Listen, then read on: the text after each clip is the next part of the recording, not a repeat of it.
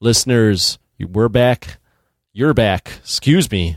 Listening to the spin-off show here on the Jock and Nerd podcast or affiliated with the Jock and Nerd podcast. Uh, my name's Anthony, and on this episode, I have a guy that is a friend of the show, someone that is or has been on the show a couple times now. Um, so you know him if you've been listening to Jock and Nerd. His name is Scott Weinstein.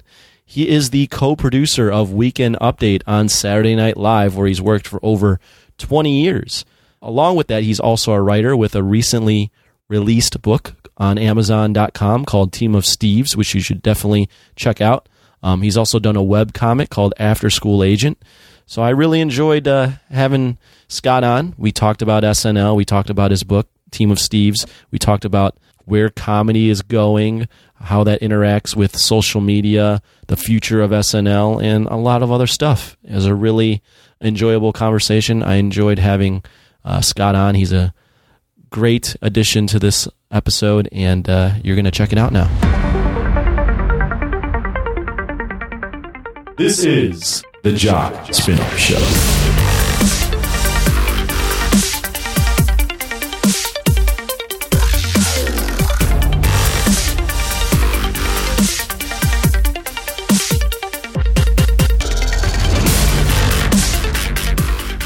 Scott, I know it's a late night, so thanks for coming on. What's up, man? Not much. Thanks for having me. I appreciate it. I know you had to put the kids to sleep. You like you mentioned earlier off air. That's a that's a task, huh? It's always a task. Yeah, I have a five year old, almost six year old, and a, and a three year old. And When- uh, I'm sorry. Go. on. Well, I was gonna say, when does that get better? I don't know. I haven't heard. I think they eventually put themselves to bed.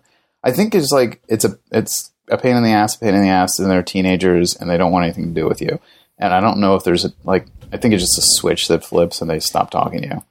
Um, yeah, I, I think that it, I was watching Big Mouth the other day Mhm. on Netflix. Yeah, it's a great show. Yeah, it's so funny. And I think the first or second episode, there the girl has her has her period, and then her little inner demons like, okay, you had an embarrassing moment. Now is the time when your mom comes into your room to check on you to just be crazy, just Yeah. crazy. it's literally just a flipping a flipping of the switch. And she's already like, I hate you, I hate I, you, mom. I love that. The, her hormone monster is so funny. Just like that. What if she says like I calls the mom by the first name? He's like Sharon. Sharon. Yeah, call her call her by her first name yeah, and just start yelling. Something, Yeah. something along those lines. So I think I think I think that's the evolution of being a, and then like as a when you become a teenager, then you go to college, sort of. If you do go to college, that college age is when you start to be like, oh man, like I think I liked my parents. I think they were all right. I think when you see the world as hard and like, uh, yeah, I think It's like it's like when you escape when you escape your bubble of I live at my parents' house. I'm going to school. They take me to school. Now I go home. I can ask them for whatever I want because I don't really have any money, and they're just going to provide it for me unless you have like some crazy hard like crazy parents that make you work from a young age. You're you're gonna have to like you get things until Yeah. like you're probably 15 or 16, yeah, and then you Mm. get help with things after that. yeah, yeah. Really, then- it might not even be till after college that you really start to. yeah. I think when you like, you have to start paying bills and like finding a doctor and and grown up Yeah. things are like, how the fuck did I do this? I Then- remember. I remember when I first moved to New York, and I like I need. Definitely after college. I don't think I saw a doctor for like five years, and then after college, like I should get a doctor. Like, and this was infancy years of the internet, so it wasn't like you didn't just Google it. Right. And I was like, how? Where are doctors? Like, the only doctor I ever knew is one from back in Norfolk. And like, I don't think he wants to see me anymore. and yeah, so that was that was I, that I remember being a very moment of like, I think my parents had knew something I didn't know. Right. Yeah, I remember in college, my parents still helped me out, like pay my bills during college. So even then, I was appreciative, but I didn't really realize it until after college when I was like, oh, wait, like, I need to get a job. Yeah. How do I do that? Who do I talk to? What Right, do I even do? What is it? Where do you get a resume? How do you make Right. it look? Right. Yeah, that's that's when you start to like. So you basically what I'm telling you is they will uh, be a pain in the butt till after school. I think That's so, what it seems like. Then they're then they're sweet. Then I don't know. My daughter's figured out. My daughter's figured out how to work us very quickly. She's only she's three, and she'll like yeah. she'll get in trouble, and then we'll get ba- mad at her and she'll start laughing. But like, it's like, ah, I'm cute. You love me, right? I'm like, "Ah, God, you really are really cute. And, and it's hard not to laugh Hard- it's hard to it's hard to not it's hard to not laugh and stay mad. Yeah, and then, Yeah. "Ah, fine, you win. Like her, my son will.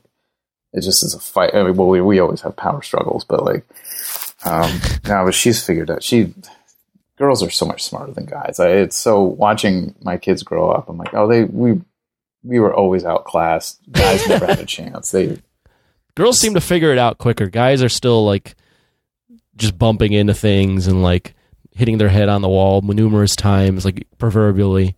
yeah. Whereas, whereas girls like figure out the game pretty quickly. Yeah, it's fun. I've I've been enjoying watching. My son's in just finished kindergarten, and it's fun to watch him with like he's still you know there's he's still got girlfriends and boyfriends. So like they, you know, he he goes back and forth. Like they don't. There's neither is like I only want to play with boys now, or I only want to play with girls. So they Mhm. still like hang out together, and um, it's funny watching, especially like birthday parties, watching the the boys and the girls, and like you see the girls like watch the boys just like run into walls and you're like that doesn't seem right i don't know Those boys are really dumb. yeah very dumb Well, I didn't have. I mean, we could talk about children the whole time, but before we uh, continue on that stuff or whatever we want to talk about, um, Scott, you've been on Jock and Nerd twice, yes twice, hmm and you know Imran personally, yes and you know. Uh, I think we've had a few other guests that you might know, um, but the reason, well, not the main reason, the the, the main reason that uh, Imran had you on, besides being your friend, is that you uh, you do some cool stuff, I guess, right?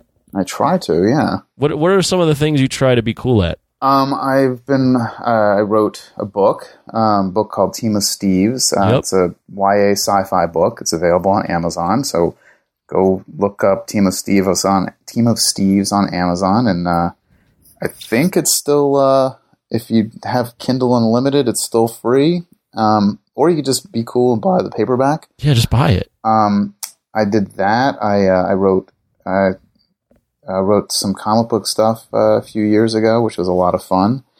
Um, those are those are mainly it. And then uh, way back in the day, uh, my buddies and I used to shoot little videos just before the internet, just before YouTube came out. We were we would do these little vi- short videos, and we loved doing it. And um, and they're like, "How do we show these to people?" I don't know. and like two weeks later, YouTube started, and like, yeah, all right, Damn. ship had sailed. but um, yeah. So I try to do uh, little creative projects on the side. You're Um, very um humble.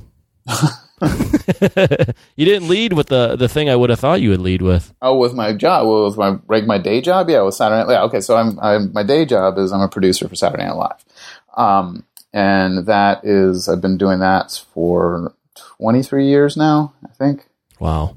yeah, it's been a while. You started that. How old were you when you started doing that? I was an intern. I started as an intern. I was 22, I think. oh wow. Is that right? Yeah, I was 22. Yeah, because I had uh, I transferred and lost a couple of years, and, and so I was still a junior. So yeah, I was like 22 when I was in my junior year, and um, uh, yeah, so I've been I had been there kicking around for a very long time. Uh, they've been nice enough to let me stick around, and um, now I am the uh, I'm co-producer of Weekend Update. That's been my I've been doing that specifically since two, no, 1998. Jeez. Um, I started when Colin Quinn was doing it. And, um, sorry, I just saw that. My, my wife's watching the debate. I just saw that woman, Marianne Williamson's on. Did you see the first debate with her? I uh I did not. I watched a little bit of it, but I, the name doesn't ring a bell or anything. No, I don't know who she is. Apparently, she's like the self help guru. Like she had Oprah, like got her going or something. Huh. She's such an awesome space cadet. She's so fantastic. she's the. she just like was talking about like what we really need to do to beat Trump is we need love and we need. Oh know. geez. I'm like oh my god, you're This not. well, this is a great platform to run on. It really is, but she is a real good space case. It's fantastic. Um, I'm sorry. So, uh, what was I? So yeah, Um, what were you talking about? Um, weekend update. Yes, I've been uh, doing Weekend Update ni- since '98. I started um, working when Colin Quinn was doing it, and uh, I've um, kind of worked my way up. I, I was I started as an assistant, and then sort of as people came and went, I started taking more and more responsibility on. And um, one day, I fooled them all, and now I'm a co-producer of the segment. Look at you. Yeah, You've made it. yeah. Well, before we get into the Saturday Night Live stuff, I got to get we. The last time we had you on, we had you on for because of Team of Steves. Mhm. How's everything going with that? Good, good. Yeah, Uh, wait, I want to give a little brief synopsis of it. So, if, yeah. Because I know everyone was like, you. If you're listening now, you went to Amazon and you looked it up. You looked it up already. Yeah, so you looked it up and you're like hovering over the, the click to buy button because you're buying the paperback because that's super cool of you. Yes. Um, the, uh, the the elevator pitch is Team of Steve's is about this 15 year old kid named Steve who dis- who comes face to face with his doppelgangers from other dimensions, and he decides to use them to try to make his life better, and in the process, sort of makes his life more complicated, uh, and ultimately has to figure out how to get them home. And it's it's a it's funny, some light sci-fi, um, Mhm. some good high school jink, uh, hijinks, um, and uh, I think it's a it's a, a very enjoyable book. And uh, I think if you're looking for a good, fun summer read, that is the one. It's good for all ages. I Mhm. believe it's good for all ages. If you're, uh, I've heard from a lot of grandmas who seem to enjoy it, um, which is nice. Grandmas, look at you Gra- cornering I- the market. I've cornered the market with grandmas. Um, but uh, yeah, I think it's it's a fun, it's a lot of fun, um, and I'm very proud of it. So, There you go. This, oh, I'm glad. I'm glad it's out. Glad it's doing well for you. So number Yes. one, good. Good to hear on that. yeah, Um, and um, go ahead. oh, so yeah, as I don't know if anyone's buying it right now. Um, I got to figure out how to. Do you get like notifications from Amazon every time it gets something gets bought? You can not. You don't get notifications, but there um, there's a whole dashboard where you can like follow along with who's downloaded it. Um, it's a really interesting uh, interface for um, uh, the Kindle version Mm-hmm. because with you know with the paperback you can it tracks how many you've actually sold, but with the Kindle it tracks how many pages people have read. hmm So this is Oh, another thing. Cool. if anyone's at home, you can get it and just flip through it real quick and just go through all, you know, it's like two, it's, I, on Kindle, I think it's like 250, 300 pages. Flip through till the end and it looks like you read the whole book and I get credit for it. Um, but yeah, it tracks how many people, have, uh, how many pages people have read. And then after a certain number of pages, you get credit for having a full book read. Oh, okay. Yeah, it's a whole, it's a whole interesting little process they've got. It's f- four ninety nine on Kindle, or is it still free? It's four ninety nine, but if you have Kindle Unlimited, it's free. Is Kindle Unlimited like a? Yeah, I've seen that. Is that like a subscription based? Yeah, I Yeah, it looks it, like it it may is. be if you have Amazon Prime too, you may get that as well. Got it. It's yeah, it looks like that umbrella. ten bucks a month. Yeah, something like whatever whatever uh, Amazon Prime is. Sure, sure. Um, but uh, yeah, so that's um, I, I think it's doing well. I I, I mean I, I've got to do more to to get people to read it. How did Um, you? Yeah. What What was your? Did you have any sort of strategy? Like you wrote it, then how did you f- go about getting it out there, like promoting it and all that? Um, I'm doing Facebook ads. Um, I did a try to do little ads on Amazon. There's a whole science to that I just got to kind of I've got to figure out. I have not really kind of done that. I'm, I'm it's te- it, it's part of this trilogy. Mm. Um, so I've got book one done, and I'd done drafts of book two and three, and so now I'm rewriting book two to hopefully get that out by next year. So I've sort of gotten tied up into the rewriting of it, and I'm I have not been a very I have not been a very been doing a very good job of marketing, and I've got to kind of go back to that soon. But um, I mean that the the marketing aspect in and of itself is kind of like a like a just another part of work that you have to do. Like it's not it's not something that you can just turn on for an hour. no, it's it, yeah, it, it definitely is takes a lot of concentration and a Yeah. lot of sort of knowing what you do. There are a lot of classes out there to take. Um, I've got a buddy of mine who, um, David Kazzie, is a very good writer. He's got also search him. He's got a whole library now on uh, on Amazon of books that he's self published. Um, and he's he took a class that he said was very very helpful.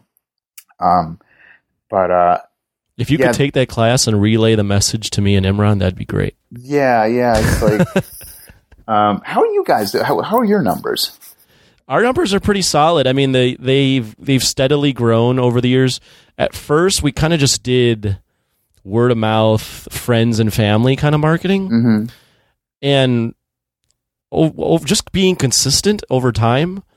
People just started finding our show. Mm-hmm. I know that Imran, when he posts on WordPress, he does a lot of SEO stuff, and WordPress kind of helps you out with that. What's SEO stuff?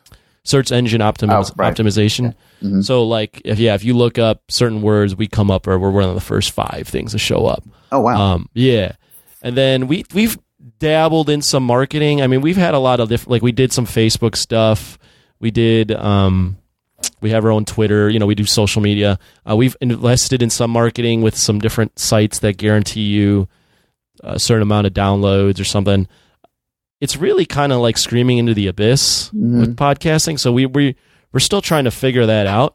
Um, but we're at the point where we don't lose money every month with this. Okay. Actually, break even, or actually, we make a little bit of money to now buy new equipment or uh, support us go into the movie theater to review movies to then review for the show. So it's like it's actually good now at a, it at a point where, um, you know, we don't feel like it's a burden, and we never felt like it was a burden, but it now it's at a point where we can feel good about it every day. Well, that's great. Um, Yeah. What What are your expenses? Uh, well, we have hosting fees on Libsyn. So Libsyn is where all the files live every month to, to Okay. upload. Uh, website fees. Um, and I believe there's a couple other fees associated with just some of the platforms we're on. Mhm. Um, so there, it's not a huge amount, but um, there is costs literally every month for doing what we're doing. Gotcha. So it's not it's not totally free, No, no, it's not not at all free. right? Like not like it, it's not even like oh like ten bucks a month, whatever. It's probably I think it's probably like 70, 60 bucks a month somewhere around Oh, there. okay. Yeah. All right. That is that's a decent chunk of change. Right, and then you have to in figure too. We when we first started, we had to buy all the equipment and buy all the stuff. So I remember it being like a probably twelve to fifteen hundred dollar investment Oh, right wow.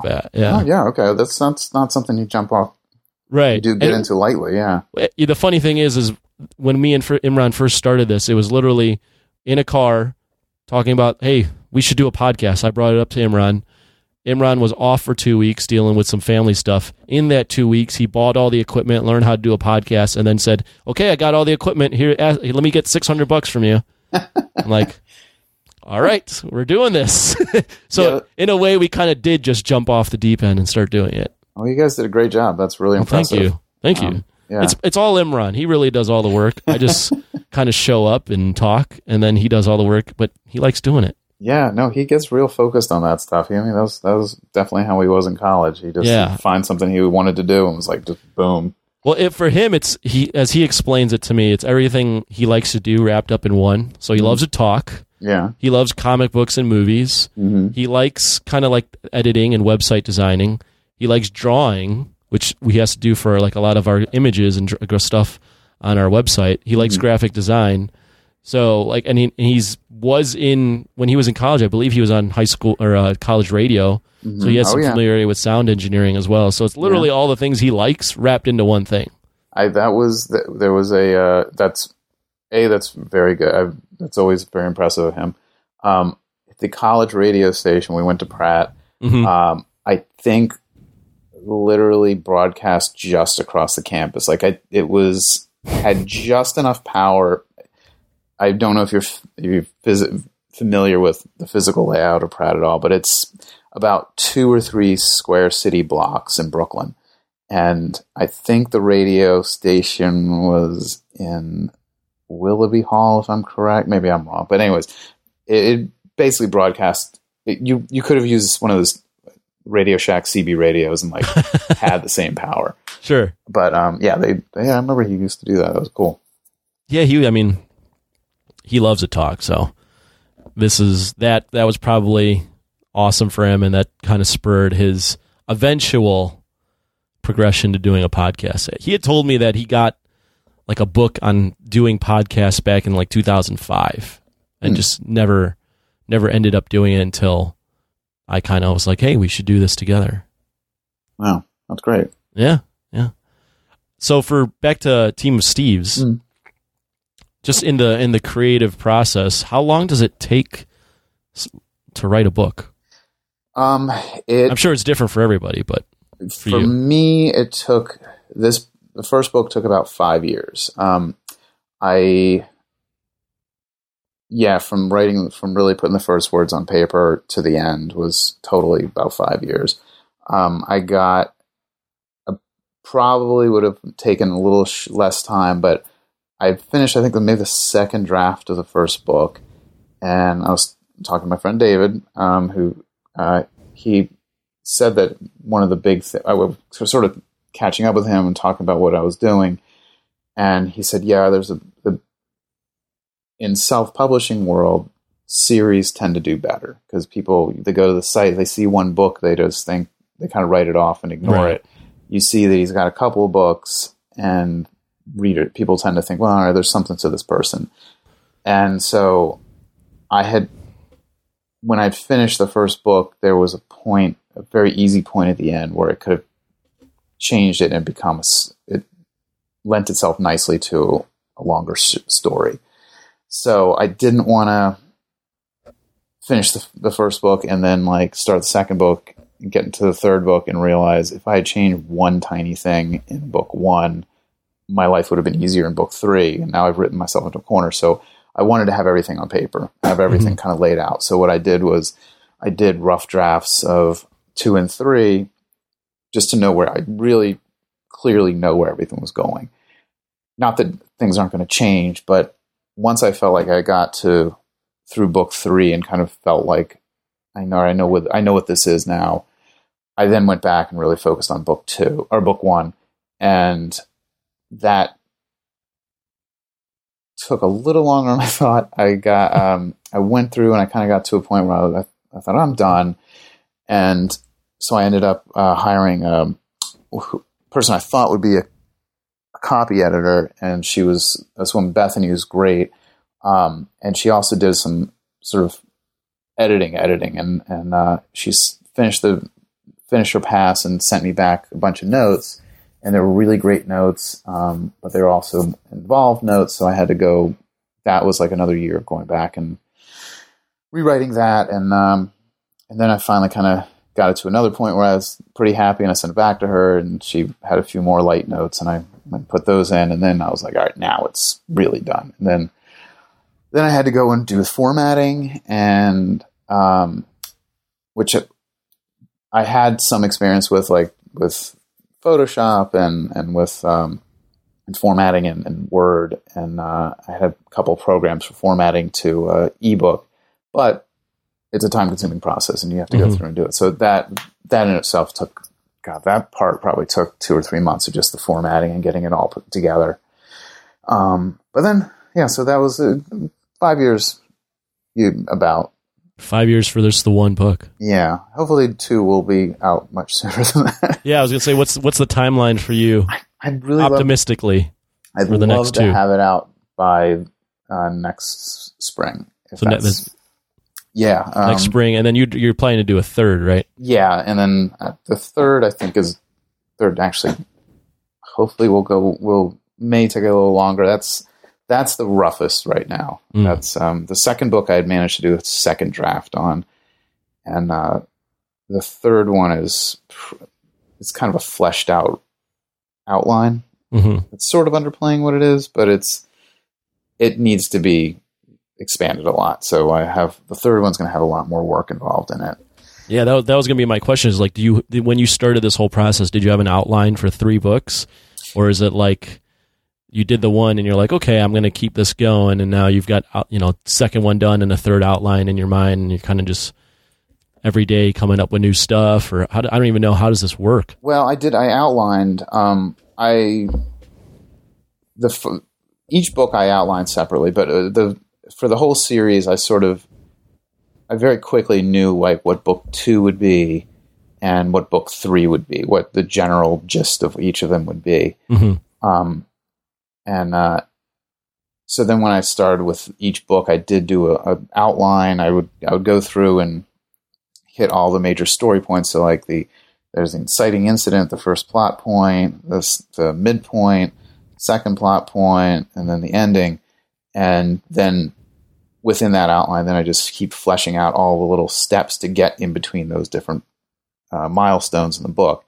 And once I sort of got to a point where I each I, I kind of knew what each chapter was, then I would go. Then I was ready to kind of get started actually writing the words, and I would sit down and every day I would start on a chapter, and I would I had sort of the three or four sentences I knew what that chapter was, and I would flesh out that chapter a little bit in my head of what okay well i know where this is going to be. Well now what's the arc of this chapter? What's going to happen in this chapter? Hmm and so I would just kind of flesh out a mini outline of that chapter, and then I just go through and start plugging away at the at that writing that chapter, and step by step you get to the end, and get to then you get to the finish finish the last page, and then you have to go back and reread everything and rewrite everything, and um, Make sure like all connects properly. Oh yeah, and there's especially with the first book, there were things I just I would start and I would get to it. I realized like, this isn't working. I just drop it, and so I oh, now I have to go back. I have this character I had, that doesn't exist in the rest of the book. Now I got to like write him out of the first five chapters, and so that's a whole extensive thing. And um, yeah, it takes uh, it it takes a while, um, but it's it's rewarding. I enjoy. I've enjoyed it a lot. I got to say, it's it's been. I needed. It was a creative itch I needed to scratch, and I'm I'm very glad I've been doing it.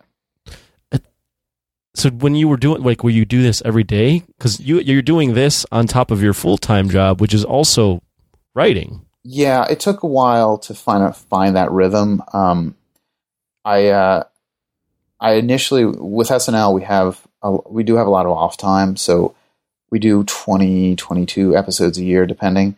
So in the off weeks, I really would, I would initially that was when I did most of my writing. Got it. Um, but I would also find I'd be missing. I'd, we may also do two or three week runs of the show, and then I'm like, well, now I've missed like three weeks worth of writing, and sometimes, especially in the fall, it could be like I'd, we'd have three week run of shows. My one off week would be Thanksgiving, and then three more weeks. Well, I can't write on Thanksgiving because we're away. So now, like that's two months down. So what I started doing was I'd start writing on the train when I go to on the way to work. Um, just finding those times during the day, during the show weeks when I could write. Man, that And- takes focus. It's you know once I got into the, the the rhythm of it, it wasn't bad. And Really? uh, I, I have a little blip I mentioned in the back of uh in, in my acknowledgments in the book, but um, New Jersey Transit has quiet cars, Oh, okay. and I just they're which are legitimately quiet. Um, people are pretty uh they're pretty stringent about it. They don't if you're talking, they they kick you out. It's like self police, so it's very nice. But um, Self police. So someone goes crazy on there, everyone's gonna like get the hell out of here, dude. Yeah, yeah, oh yeah, yeah. There's a lot of it's a there can be a lot of like passive aggressive shushing, and then there's always one person who'd be like, "All right, this is a quiet car," and people act like you told them they were they're on the wrong train to Mars or something. Like, what? Yeah, just, just be quiet. Get off the train. Go to another car, man. Not a big deal. Or stop talking. But um, I didn't know that was a thing. yeah, on most on longer commuter commuter lines, there's usually some quiet quiet car. But um, so I'd sit in the car, and then uh, I usually get a decent amount done, and then on the way home, I do uh, some more. Um, and if there were quiet times at work, uh, I'd get some stuff done. But um, It still takes focus though. Like every time you have a free minute when you're not working, you're like, okay, I'm still not. I'm not gonna just daydream or look at YouTube videos. yeah, I mean, I'm, I make it sound like I'm more focused than I am. I got it like the stupid. Oh phone. come on, man! I got. I now I feel like you, you're ruining this image of me of you that I have of you. You're this just super focused, compartmentalized person that works on doesn't waste any minutes of his day. Oh, my whole yeah. No, every second is completely. There's something's productive happening every day. yes, second yes.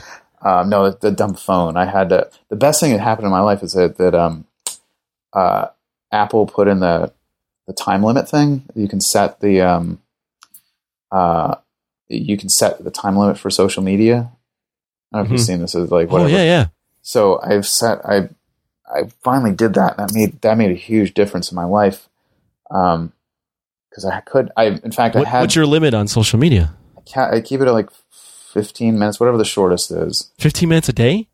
Yeah. Wow, that's So I'm not gonna I'm not gonna lie to you and tell you I don't do ignore ignore it sometimes, but um I just it was I wasn't getting anything done. It was Yeah. you know you as soon as I had to stop writing, I I, I hand wrote the book because I couldn't um w- when I was doing the first book, I couldn't um I discovered I just can't write into the computer because as soon as I my I was having trouble thinking the next word, I just clicked over to the internet.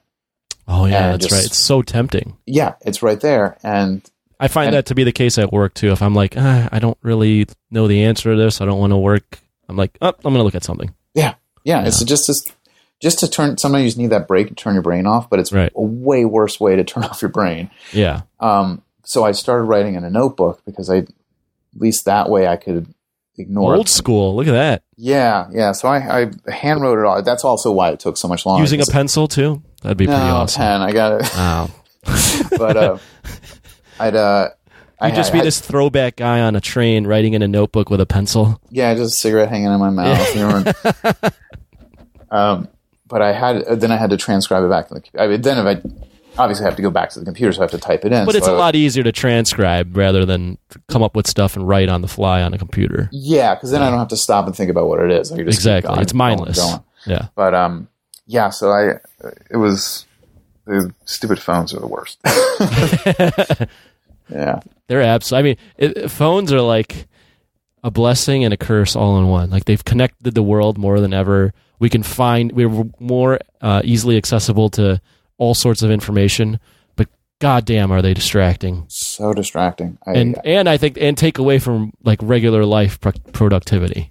I, I yeah, absolutely. There was I, I saw um, Neil Gaiman was on Seth's show a while back, and he had a very good quote. He had a very good uh, little s- snippet um, where he was talking about we don't let ourselves be bored anymore, and he's saying how boredom is so important for crea- creativity or just anything in your life that it lets your mind sort of process information and let your mind wander. Uh, and he's like, that's why people you hear more people say stuff like, "I had my best idea in the shower," because you can't you have your phone in the shower. Mm. You're separated from the world. But he was saying, you know, you got to let yourself be bored and just sort of look at the world around you. And I, I try to kind of do that a lot more now. And I like, especially waiting in line at the supermarket. You know, they your, Your instinct first instinct is to pull out your phone. yeah, and I'm like, don't do that. Just like sit here and just stare into space, or look at people, see what, try to figure out what their lives are. Yeah. I Um, wish I could. I I- I should. I should do start doing that too.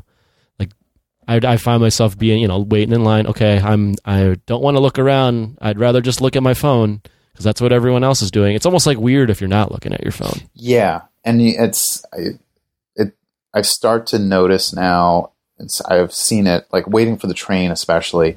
I look down up and down the aisle and, or the platform, and you just see everyone's head down, looking at their Mm. phone. Like, wow, this is weird. So, Remember? Remember? I mean, you. I s- s- was young. Um, am old enough to still remember not having phones. yeah, But Oh, yeah. I mean, you know, like you would just be bored or just look around or like daydream or imagine things. You wouldn't.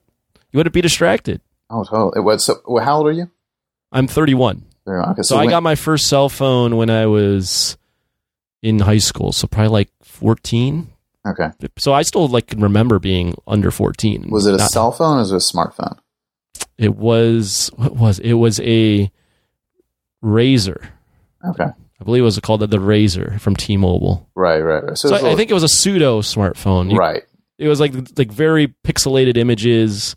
You could Anything- play a couple games, maybe look up the internet, but not really. It wouldn't, wasn't fast or anything. Yeah, like anything pre iPhone, I figure is just straight cell phone. Yeah. Yeah, then I would consider that a cell phone. Yeah. I didn't get my first iPhone. Shoot, so probably college. Might have been like Might have been after college. I don't remember.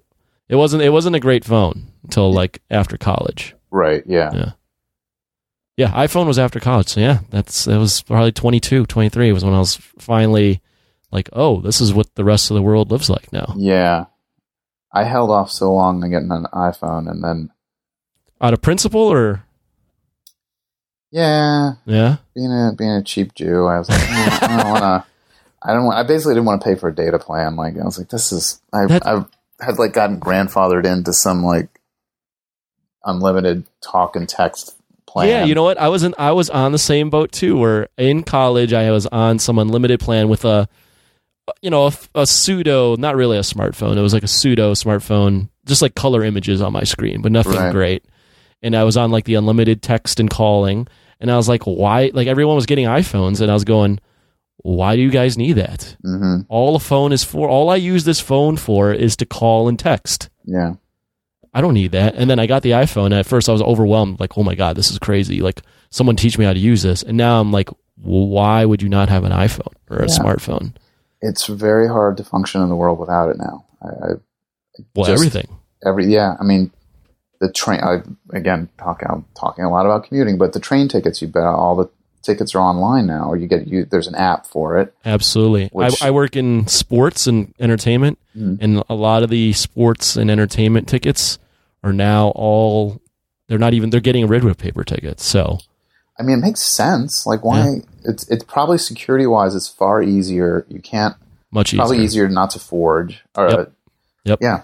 Yeah, it is. It, that's that's one of the big reasons is paper tickets are easy to like a PDF where they can print out, very easy to counterfeit. Yeah. Um, regular old hard stock tickets, um, you can't really. F- so another big thing is if they they give away the hard stock ticket, you don't know who that person is coming into the building. But every, if the phones are mo- if the tickets are mobile, then you know exactly who those tickets are going to and who's coming into your building. oh, that's interesting. Yeah. Yeah. And then I'm sure on like the marketing side of it too. You now you know all their data. You know Yep. who their age and what they watch. And Now yeah. you know you know who they are, and you know who to you know. You're not marketing to uh, Joe over here who has season tickets, but really just gives them away to all his friends.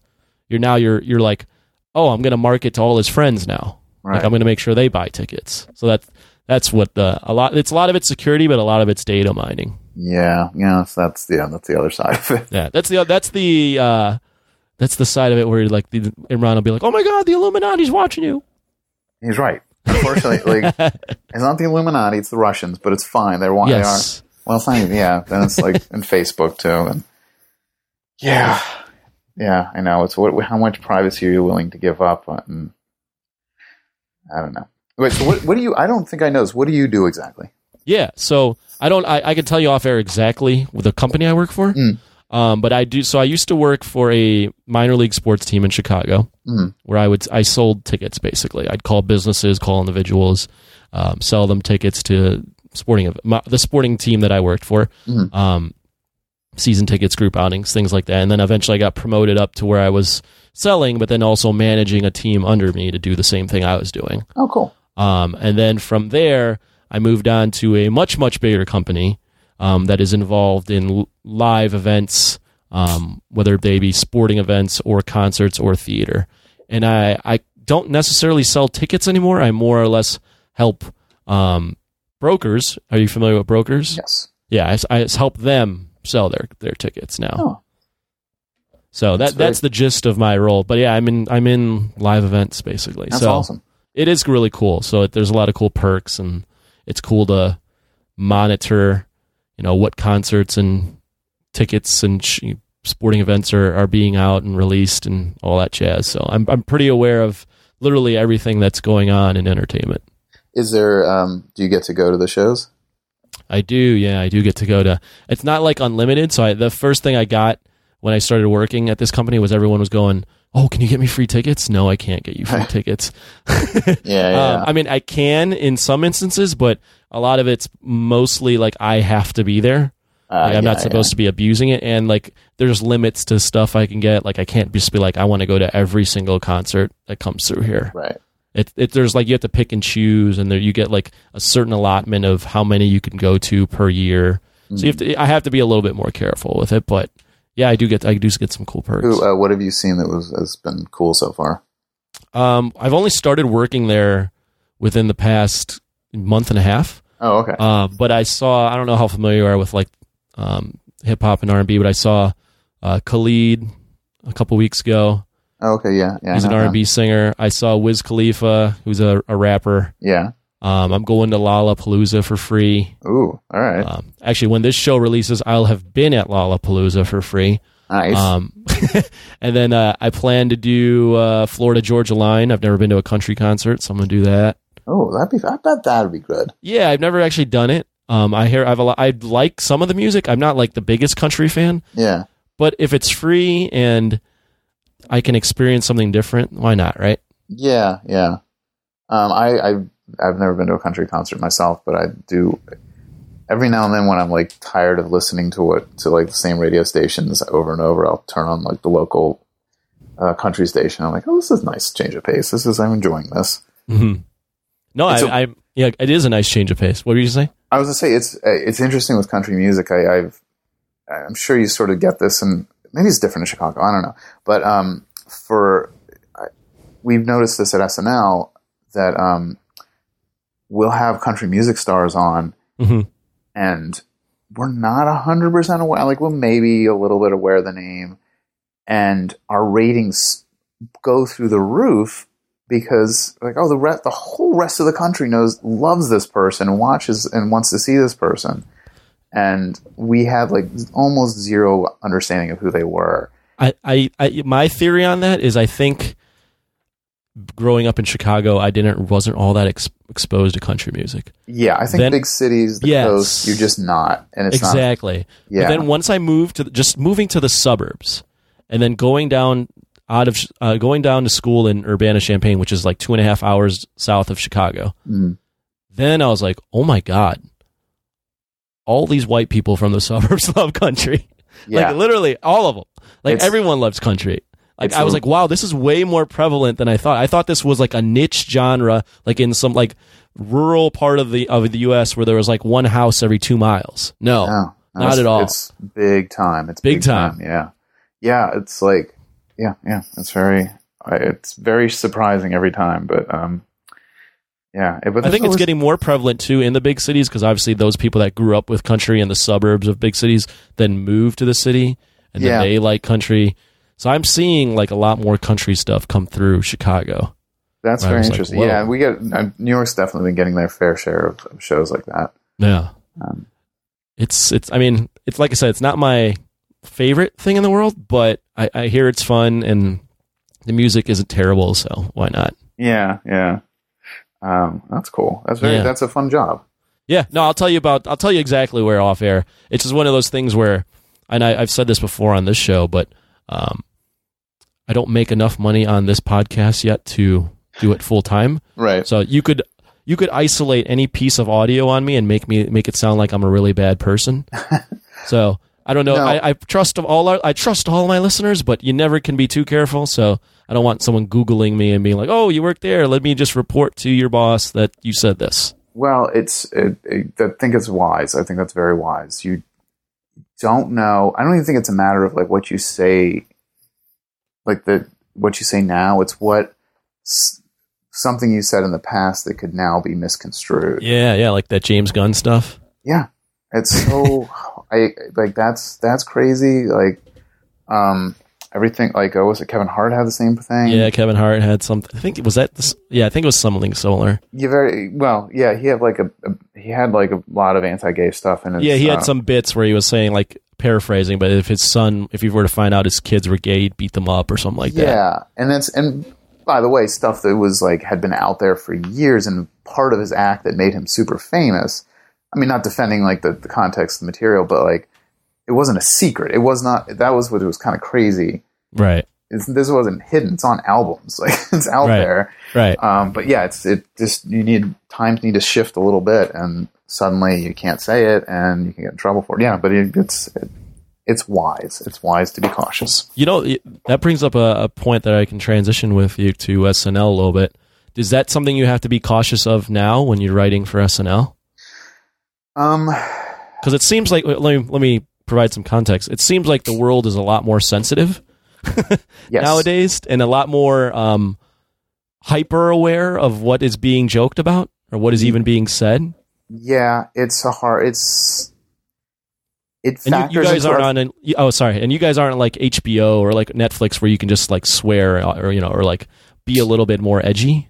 You it's know, you're not. e- NBC. No, it's not. e- I don't even think it matters if it's edgy or not. I don't think it's HBO or any or Netflix or any of those are ex, are excluded from it. Sure. It's um, it's a little. I mean, PC police. To it, that's kind of a oversimplification of it, but um, we do have to ask ourselves as we're going to closer and closer to air, like, can this turn around and bite us in the ass? Um, and you have to weigh. Uh, for me, the metric is is what we're saying defendable. Mhm. So if it's something that's off color, if it's something that that the audience could ooh at, I think it's a you don't want to do that too much because you don't want to alienate the audience that they're going to like be upset by everything you say. But Sure. I it, I think if it's a, if it's a joke that is making a point that says something that um that you know your your target is a higher target. You're you're picking on somebody um, not just picking on a little person but you're picking on you know a higher um, a politician or something um and you can defend it. And it's something that you can say this no what my point was accurate. Um I think that's okay. I Mhm. think if you're making fun of, if it's an off color joke and it's a topic of somebody who got hurt, if it's somebody who, you know, they have disability or something, I mean, I don't, we'd never do that, but like something in that range where you kind of can't say the next day, all right, we should, maybe that was off, that was too Mm. far. Mhm. And that's, we do go through that filter every, throughout the day on Saturday of like, all right, that's, you know, we, we, we've been laughing at this joke. All right, now how's the audience going to react to this? Right. Um, there's, we, Colin kind of got in some trouble. Um, it's been a couple years now, um, where he did this. It was a joke about Tinder had like 37 new categories, gender categories, and the punchline was one of them. I'm paraphrasing the punchline. I apologize to the writer if they're listening and hear me paraphrase it wrong. But basically, the gist of the joke was um, 37 different uh, types of gender. That's it's one of them is also called uh, the reason Hillary lost, Mhm. and there was a big uproar the next day of uh, from trans community and a lot and uh, who were like, "Well, that's are you saying Hillary that we cost Hillary the election?"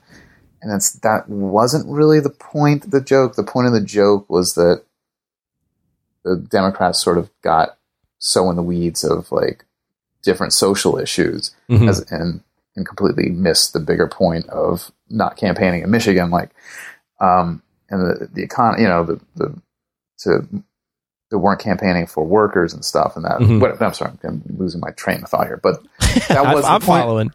the point of the joke was not an anti-trans joke, and that's how it got interpreted, and it's uh, Man, that's hard to though. That's hard though to, to interpret how it will be interpreted by different groups of people. Yeah, and I mean we try our best. It's but sometimes just things just go through, or you know we. Fortunately, we get to hear it in front of an audience Right. a number of times, and so we we get a good sense, especially after dress. Like, all right, this is we can hear the audience that wasn't on board with this. So the audience is there for all the different tests, basically. There, well, we have um, we have a run through that we do at seven o'clock on Saturdays, which is mainly the studio uh, crew. Mhm. So it's a bunch of union dudes in New York. So like that's not the most accurate assessment of like They'll probably laugh at most anything, huh? they'll laugh at stuff that like's really off color, and you're like, Yeah, right. wait a second, Right. Let's hold on. Is this going to be? I mean, And that's then- just that's just normal talk for them at the yeah, job. exactly. Yeah.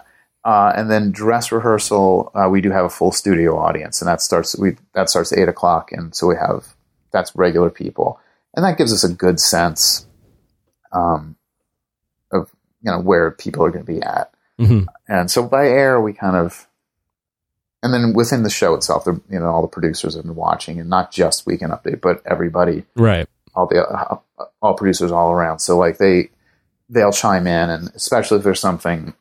Fortunately, now I think the show is diversified a lot behind the scenes, so there are certainly a lot more women in power at the show than when I started, and so we'll always, you know they'll they'll be like, yeah, that joke is not something that two men should be making, and we're like, Mhm. yeah, you're probably right. Right. Right. Right. um, but, But- uh, By the end of a, every show, is it like a like like a relief, or is it still like joyous for you, where you're like, man, we did we did another one, it's or is it a like, little, we got it done? it's a little bit. We got it done. We got it over the line. Uh, yeah. Yeah. We, we we we scored on this one, but we barely got it over, basically. Yeah, sometimes it's yeah, it's it's there's always the excitement when it's when the show starts. hmm Um, and some weeks you feel really great about everything, and then some weeks, uh, for me, I've been doing this a long time. Some weeks I'm just like, just let's just get this on TV. I want to go home. Mm. but um, yeah, what you- time are you getting home? Sorry. I get the show ends at one, and uh, they give us. I fortunately get a car service home, so I'll Oh, get, nice. usually. I try to be in the car at one, and usually I'm home by one forty-five at the latest. hmm Um, and then uh, my wife usually lets me sleep in on Saturday or Sunday a little bit, and then- There you go. but you can only sleep in so much. The kids are Yeah, I was gonna say you got two kids. Because I stay in I stay in the city Friday nights because we work till two three in the morning, and then I have to be back at starting about ten the next morning. So coming back and forth to Jersey is impossible. So I And this is 22 weeks out of the year. yeah. Yeah. So Friday and Saturday I'm just gone from the house. So the kids are usually like, "All right, where have you been?" What What's your Sunday through Thursday then like? Sunday, um, home, uh, and Monday through Thursday are pretty much normal working hours.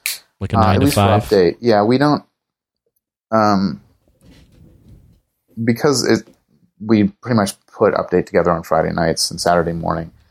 We uh, we have a team of writers who are writing all week long, but we don't lock it down till the end of the week. So we really don't need to stay late, and I certainly don't try to stay late at the beginning of the week.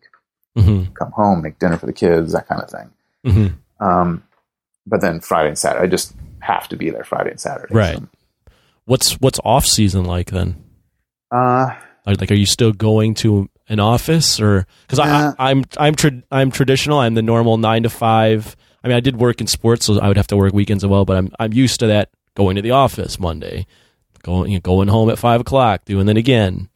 Yeah, no, we on off weeks we don't really have to go in. I mean, Right. some there is some stuff that happens. It's more so than it used to, uh, but um, I I don't usually need to. We're not doing anything for updates, so I usually don't have to go in. Wow. So 30, 30 weeks out of the year, you're kind of more free. Yeah, so that's I fill it up with writing and and chores around the house and taking care of the kids and that kind of stuff. And you don't do you don't have like a side job or anything like that. No, no, no, no. That's good. Yeah, Well, that's yeah. pretty awesome. Yeah. I- Twenty. I mean, twenty-two weeks out of the year, your your schedule's pretty rough. Yeah. But then the other thirty, you're like, okay, Yeah, I can be with not- the family. It's, it's I not can bad. do my I- hobbies. Yeah, exactly. That, it, I'm fortunate that it gives me the time to write. That's one of the. That's a definite big perk. That's awesome. Let, let me ask you this: going back to the kind of the topic of you know um, being a little bit more aware of what you're writing and all that stuff. You know, Imran and especially Rugboy laments about this all the time, especially in comedy. But where where do you see comedy going in the in the environment that we have right now? Um, that's a really good question. I uh, Having been involved in comedy for as long as you have, I don't see this as a sustainable. I don't see this. it can't be right. I- I think it'll go away at some point. Um, I think we're in sort of in the in the heat of it right now of calling people to task for not being open minded. hmm Um, but comedy can't be that and survive. It's not. It doesn't become funny. Right. And I, I and I'm not. def- I'm not advocating making off. You know, making fun of people who shouldn't be made fun of. I think comedy has to has to be a little reckless and it has to be mean on a certain level. It doesn't have to be harsh, hmm but you you comedy is about making a point about something. It's making an observation about the world around us. And it cannot and it will die in an environment where you have to make you have to worry about offending some no i'm sorry you have to worry about uh, making everyone happy with that joke Yeah, I, I think I, that seems to be the difference. Is not necessarily worrying about or not worrying about offending people, but having to worry about making people happy every time. yeah and i i think that will I, th- I think part of the big problem is bloggers. There's a lot of there's so many. It's such a general term, but I, there are so many sites dedicated to comedy, and so many sites just didn't need content, hmm and everybody has to have some kind of hot take, and so you're really digging deep to find something. And what's happening is they're digging so deep they're tearing apart something that just there's nothing to tear apart. I mean, com- a joke is, is should be a superfluous thing that kind of lives for two seconds and goes away. You, there's it's Right. not meant to stand up to too much scrutiny, and these websites are scrutinizing material like this, and it just can't. It it won't. You can't keep doing it if that's what's the, the, the circumstances are going to be.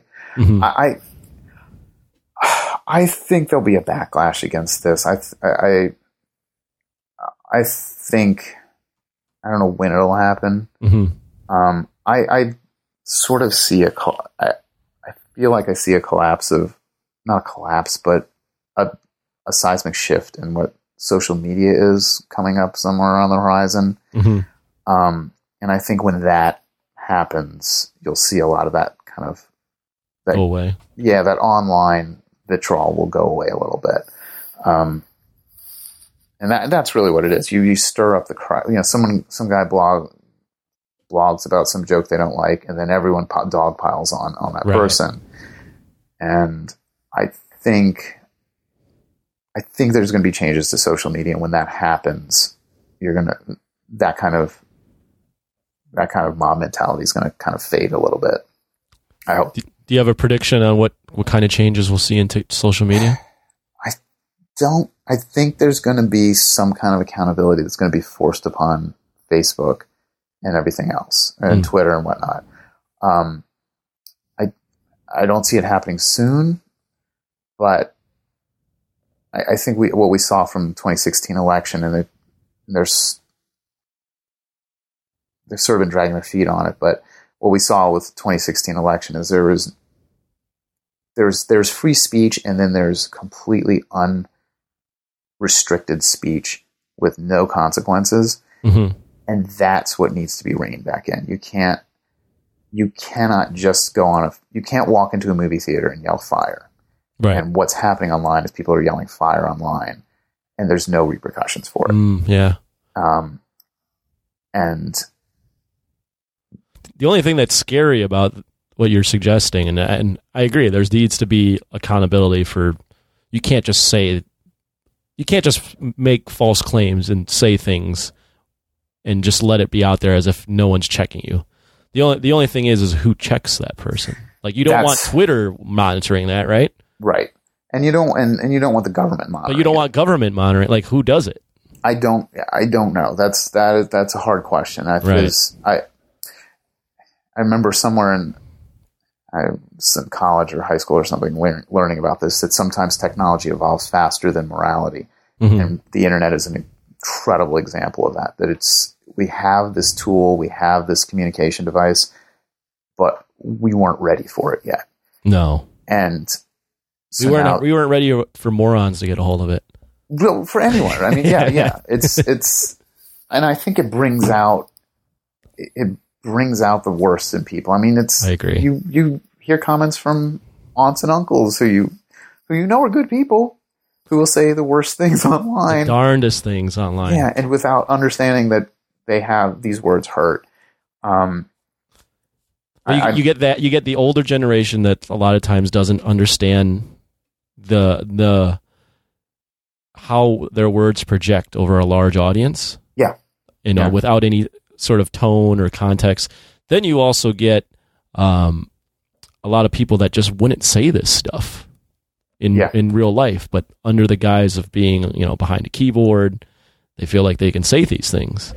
Yeah, yeah. I think I'm almost wondering if just ripping away the anonymity of it, and that's not even true. There's really yeah, that's the thing an- though. Even like on like, on the anonymity, like on Facebook, I still see like you know people's first and last name, and they say Yeah, stuff. And They're, they're not. It's not hiding. "What?" It's out in the Yeah. open. Yeah, and their profile picture's sitting right there, wearing you know some sort of racist thing, or or just sitting there acting normal, as if like, okay, this is really how you think, huh? yeah, yeah. So, like Twitter has some anonymity to it, and Instagram, but a lot of times Facebook, I see I see some. You know, you go to the comment section on anything political on Facebook, and it's it's just a cesspool. Yeah, yeah, and it's I, unfortunately I think that's not the hatred in, in politics is going to only get ramped up in the next two years. Did Did you guys notice any backlash because you not not you per se, but your show was doubling down on a lot of the Trump stuff, Um, I don't know if or was it funny just because he was so sensitive about it that you could just kept get going with it because he just kept being so sensitive about it? well, yeah, I mean that's certainly it's it feeds itself. I mean when he right, he, it writes of- itself. Yeah, and um, uh, I don't know if there how much like online backlash we'd get. I I, Mm. I don't really follow that. Right. Um, I'm I sure was wondering maybe you could feel anything when you're in the in the office, like, oh man, we're really getting it from Um, from the right. sometimes I, I I don't know. I I think they were certainly looking for t- ways to try to attack us. I think and on some level. hmm Um, but uh, yeah, I uh, no, I, I, I mean, I, th- I actually I think part of it is um, I, I, I think it's sort of the middle of the road, con- middle of the country, um, enjoys seeing that whether there's Trump supporters or not. I think Mhm. they kind of enjoy watching it. Um, I, I noticed this going back a little back in time, uh, around 2001, right after 9 11. hmm Um, there was an interesting thing I discovered about the show that uh, there was a, right around that time, there was a, just patriotism reached a fever pitch right after 9 11 hmm and there was a lot there were probably about definitely six months where you just you don't you didn't question the government you didn't question uh, President Absolutely. Bush everything you know the, it's us versus them Right. and We're, the doing whatever it takes, right? yeah and so you just you can't question what George Bush is doing even though we all know he was he's a big dummy but he's he's our president and America's good. And so relatively shortly after 9-11 i remember tina was doing update at the time. We did we're doing some jokes and we did a couple jokes about bush being dumb. Hmm and the audience it was this dress rehearsal and the audience turned on her and really started kind of booing. And i remember i, I don't think she said it on to the crowd but she definitely said it backstage. She's like he didn't get any smarter because those buildings fell down. Like he's still a big dummy. And uh and it was but it was interesting. We couldn't make fun of him but um when Will Ferrell was playing him and doing the same type of he's a big dummy not big dummy but like same type of dummy jokes Mhm. about him. The audience loved it. And I think it was there's sort of a willing suspension of disbelief that Will Will is playing him and it's sort of like he's in the room and it's sort of like Bush is in on the joke a little bit Right, where like the celebrity kind of endorses it, or this this professional comedian endorses it. Well, Okay, it's I think okay. it's it's like a psychological phenomenon with the audience where they were like, "This, yeah, like the, the some some level George Bush must be approving this. Yeah, There's must, some- there- there's some like some sort of thought of yeah, they must be kind of friends, right? Like they- Yeah, like he wouldn't do this without George's approval. Right, and he's playing him very lovable, and Right. and I think a little bit of that happens with Baldwin and Trump, where I think most of America is watching this, like ah, whether or not you support him or not. They're like, okay, this is these are this is silly jokes, and we, you know, it's okay if he's making if it's okay that he's doing these, he's making this silly little sketch. And it's it's fun to poke fun at the people on top, right? Yeah, totally. And there's that too. Yeah. Um, whereas I think when you're saying it about somebody, that I think gets their ire up. Hmm. Um, but uh, with, except with Trump, who does not like the visual of being made fun of. Well, no, he doesn't. Yeah, he doesn't. He doesn't like any any sort of weakness being No. portrayed. And if he lets someone at, in a role on NBC on Saturday Night Live make fun of him without him at least saying something, it shows weakness. Totally, yeah. And it's interesting because it's it is again complete, opposite, where he responds to that visual, but almost never. I don't think he's ever said anything about update when we do jokes about him because he doesn't listen to those things, Mhm. and he certainly has never said anything about like when Seth does closer looks, where he tears them apart for twenty minutes a night. Yeah. And he, you know, but he though he'd have to pay attention to something like that, and he Right. doesn't. So. I mean, that, yeah, that's something where you actually have to be intent. Whereas if you come across someone that looks like you, or someone's going to be just be like, "Hey, man, like they, they're they're making fun of you again on Saturday Night Live. They got the guy Alec Baldwin again. They looks making him dress like you." Yeah, yeah. Yeah, it's it's a little more of a um, active listening, watching to to catch this the weekend update stuff. Yeah, totally, totally. Do you um are you when when they like who what's the process? I don't know how how um involved you are, but what's the process on them selecting hosts and musical guests? Is that like a year round thing that they have to plot out for 22 episodes? Yeah, I, I they certainly.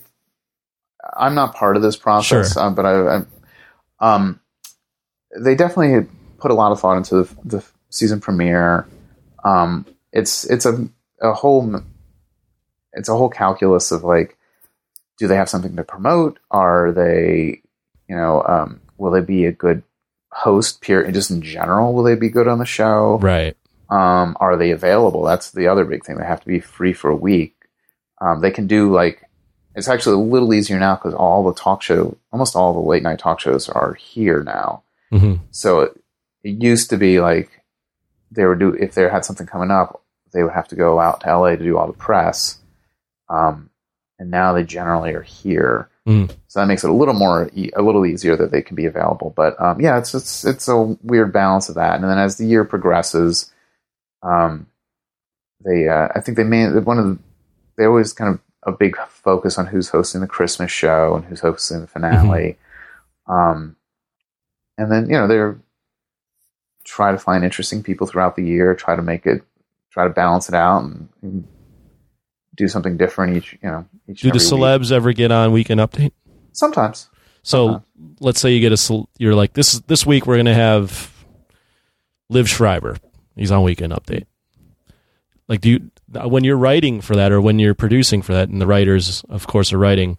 You know, are they accommodating for like? Are they doing research on like, okay, where can I put this person to make him funny as well, or Well, like, how do you coming- accommodate? If he's coming on, if the host is coming on update, there's usually a very specific idea that has been pitched. Okay, So it's usually we don't usually have to scramble to put the host in. And and Who- the other thing is, pitching that idea? oh, it could come from any number of places. Okay. Um, it could be a writer could have come up with an idea. The host sometimes it, it's it used to happen um, when we had more recurring characters. There would always host uh, would want to do the characters with the people, so we'd have like um, forget now. It's but it's there were a whole string of them where um. I can't. I'm kind of blanking on examples now, but It's all good. um, but you know, we have it like a drunk uncle or something, or where there people just the host liked drunk uncle and wanted a, sh- a shot to kind of do it with him. Mhm. Um, so, but mainly hosts don't come on update because they it's sort of their time to rest. Got it. Like the whole show is such a, a it's such a marathon, and they kind of get to rest during music before update, and then they get to watch rest through update. But um, every now and then there's an idea like, uh, and Timberlake would be on a lot. We he did stuff on update a while for a while. Um, God, who else would people come through? Uh, if T- if an if like Tina was hosting, she would usually appear on update. Mhm. Jimmy definitely did a couple times, but that was they had a very specific connection to update, so Got was it. sort of So it was kind of yeah, it was a little easier to to incorporate them. I was wondering if there was like times where you you know you're writing, you're like, oh man, this host now wants to be on update. How do we? You know, we're used to working with this crew of people that we know the talents of. We know we can jot the timing and comedic elements of, but now we got to work with this kind of this wild card for this part of the show. Yeah, it's it just happens so rarely. It's usually not.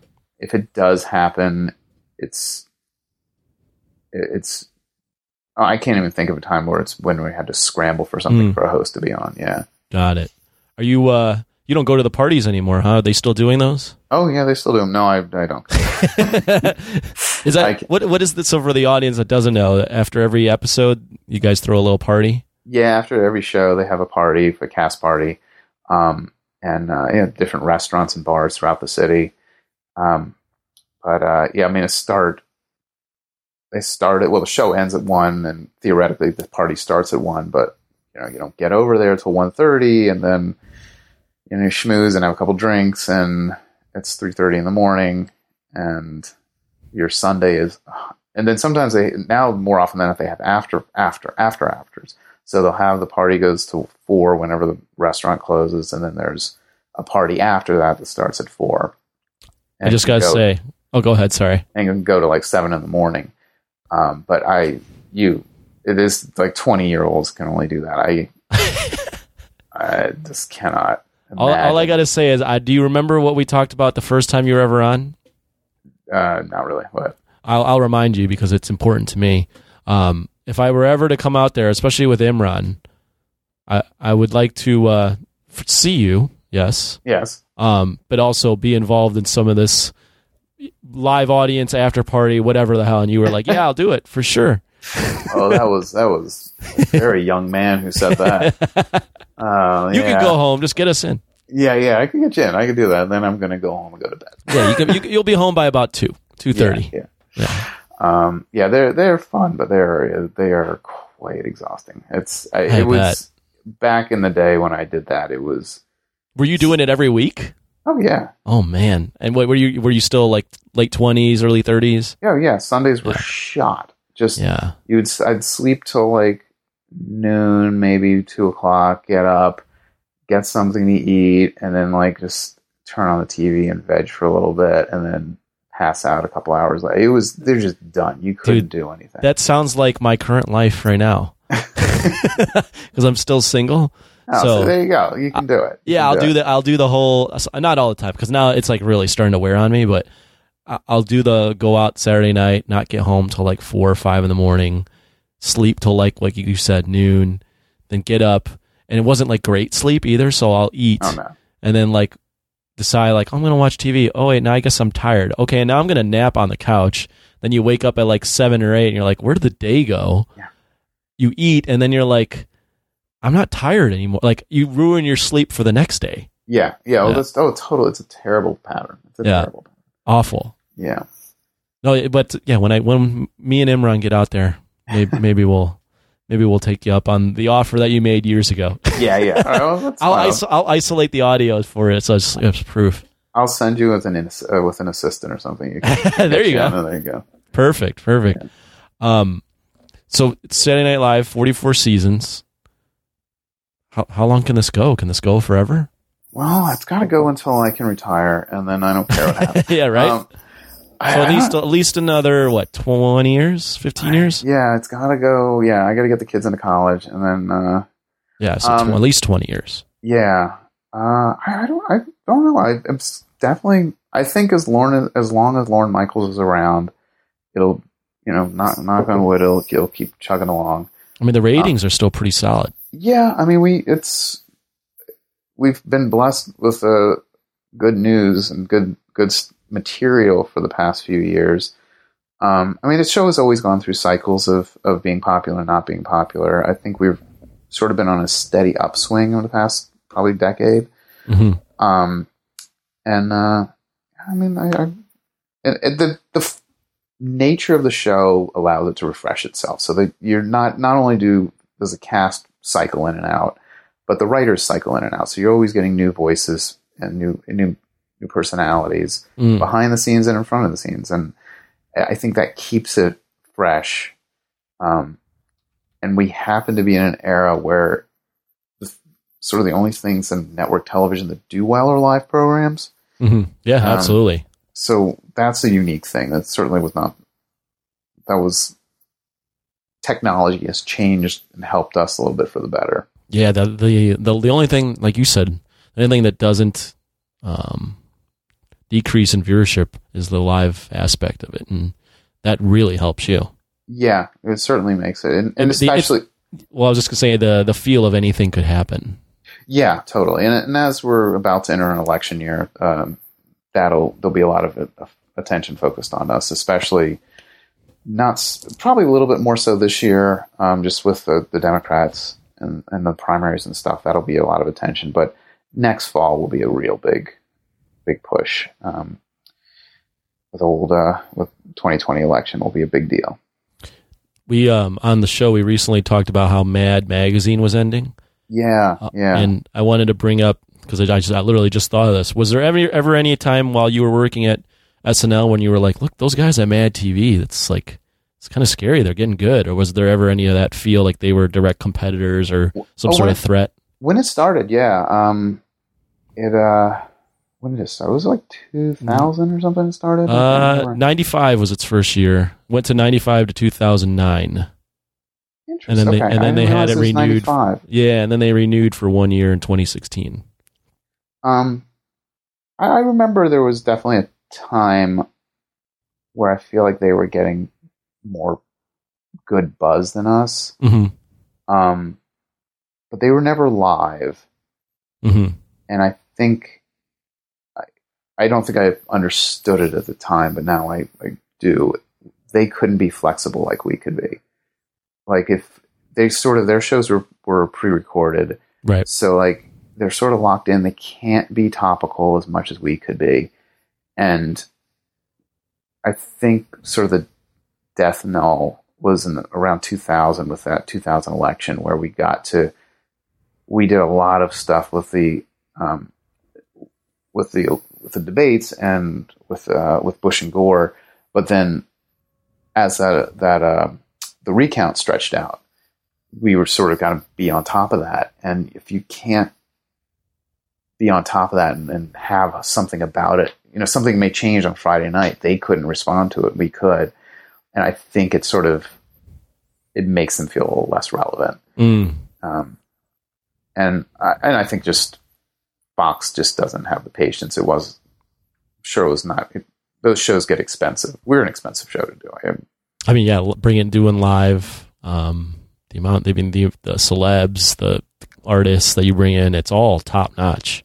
Well, yeah. I mean, it's and then just the production cost of it and doing Sure. this still. It's it's not a cheap show, and um, someday NBC is going to be like, hey, this Let's move you over to a, some streaming thing. Yeah. Oh no. Right? Yeah. I mean, that's you know, nothing dies forever anymore in, in uh, television. Everything kind of finds a new home on a different plat- platform. Definitely, I I definitely agree. Um, how are you on time? Uh, I've probably got about five more minutes, if that's cool. Okay, yeah, no, that's good. So let me ask you this, since you're kind of a comedy expert, what do you uh, have you are you caught up on all the Marvel stuff?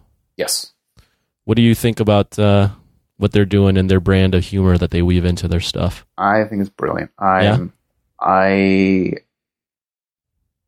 I just I just love those movies. I've started watching them with my son. hmm Um, he doesn't quite get everything, but he's enjoying it.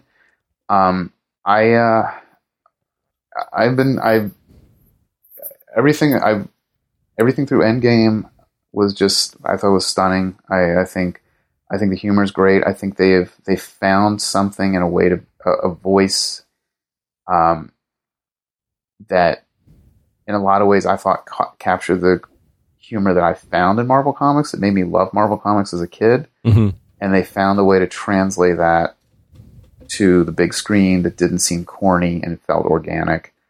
Um, they did a great job with developing their talent. hmm Um, I think, and and, and course correcting. I, it, this is a little rambling answer, but they, they, I think they, Thor is an excellent example of, of their course correction, where they, they sort of discovered, oh, Chris Hemsworth is a funny dude, right. and like we're able to give him- like make that third Thor movie kind of a action comedy. Oh yeah, I mean, I would consider it a comedy. I mean, I think what they it seemed like to me they realized after th- Chris Hemsworth was in a few other movies, they're like, wait a minute, this guy he looks like an action hero, but he's actually his talent is he's just really funny. Yeah, So let's just play that up. yeah, Like screw the like uh, the the old Thor where he's like talking in like old English and super like proper and wants to be a, nor- a king or whatever. Let's just throw him on his head and see Yeah. what happens. and they and it was such a great thing, and I'm I was beyond excited about um uh the they're doing Jane Foster's Oh Thor. yeah, Jane Foster. Yeah. like because just the idea of just through the all like all the um those little sides they had in all the Avengers movies where uh, Natalie Portman wasn't in them, and there's always those little like, where is she? Well, she's busy, she's off doing something, and just the idea that he got dumped by her yeah. is so funny. And now like they kind of get to play that up in this movie where they're going to be together Mhm. uh, with her kind of being his equal now is going to be a lot of fun. Um, but yeah, God, they did. Uh, it's just they're just great movies. It and they reward they just reward you for paying attention Mhm. without bogging you down in it. Um, I was I've kind of consistently been rewatching Infinity War, um, which I it's just I think is just brilliant. I've the more I watch that movie, the tighter a movie it seems, and Yeah. um, and just great jokes in it, but that don't take away from what's happening around it. Um, just yeah, I, One of my favorite jokes in that movie is the running gag that where Thor keeps calling raccoon rabbit. so funny. Sweet, So- sweet rabbit. And even in, I love in Infinity War or in Endgame when he's he goes back to Asgard, goes back in time to Asgard, and you just hear one of those guards go, "Hey, get that rabbit!" and like, oh, they call raccoons rabbit on Asgard. That's what this whole. Oh, that that is fantastic. Yeah. The other one is he so earnestly, uh, Ra- Ra- Rocket Raccoon when they're leaving the ship in Infinity War, Rocket's like, "See you later." Like, you got a bunch of morons over here, and then Thor thinks that's their name, so it goes, "Farewell, morons," and he says it so earnestly, like as if he doesn't realize it's insulting all of them. Yeah, it's so, and he called he uh, calls Groot Tree Tree, yeah, because he doesn't need to know their names. No. because he like it makes doesn't sense. care. Yeah, yeah, he, he's he's, like lived for fifteen hundred years. He he's going to call you what he wants to call you because he's going to make the read right off the bat that that's what you are. and and that's I think that was a testament to how good an actor Chris Hemsworth is that he can do that without being insulting. Like he, Right. it's he sounds like he genuinely likes this person when he calls him just a random name. Right, exactly. And, yeah, ugh, it was, it was, it was fun. I really It's- enjoyed that one. It's great. Um, I always end the show with uh, letting you plug something, anything that you want to plug. So if you want to go, you know, plug Team Steves again or anything you want, this the floor is yours, Scott. Well, all right, I want to definitely plug Team of Steves. Um, again, hmm go to Amazon, Yes. go search Team of Steves. It'll come up. Buy it. You can read it even better, you can read it or you can just order copies for everyone you know. exactly. Um, you know, this is. Uh, I I think you will enjoy this. I think if you enjoy light sci-fi, if you enjoy teen comedies, if you enjoy you you enjoy just good books, go read this. You'll have fun. Um, doesn't ask too much of you. There's a little drama in it. That's always fun. Um, but yeah, go go read it and enjoy it. That's again, Team of Steves. Find it. Um, that's it. That's it. Yeah. Perfect. That's perfect. And then at some point, SNL's coming back, and you should watch that too. You should watch it, especially watch Weekend Update watch, yeah, just just watch Weekend Update. because you're the Even fast- producer on that. It's the best part of the show. Everyone, it that. really is. Definitely. and you and you're good. Any no, nothing? Anything else? Um, that's all I got. At That's some point in my life, um, at some point in my life, so my wife's texting me now. At some point, at some point in my life, there'll be a second book, and uh, And you should And buy then- that as well. yeah, you should totally buy that. So just And then you the third one as well. just set it on that auto buy thing, and just exactly. And just keep watching Saturday Night Live until Scott decides to retire. exactly, yeah. There So, you go. Yeah. Perfect. Well, hey man, thanks for coming on. No, thank you so much for having me. I appreciate it. Awesome. This is a Danger Entertainment podcast. DangerEntertainment.net. Danger Entertainment Podcast Network.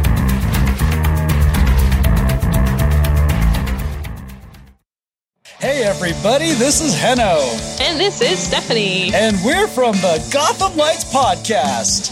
Also, the Orville Lights podcast sometimes. They are two podcasts dedicated to the television show Gotham. And the Orville. Now, where can they reach us, Steph? I'm so glad you asked, Heno. You can find us on Twitter at Gotham Lights. You can also find us on Facebook, don't you know? Don't you know? Just by searching Gotham Lights. Gotham Lights Podcast at gmail.com.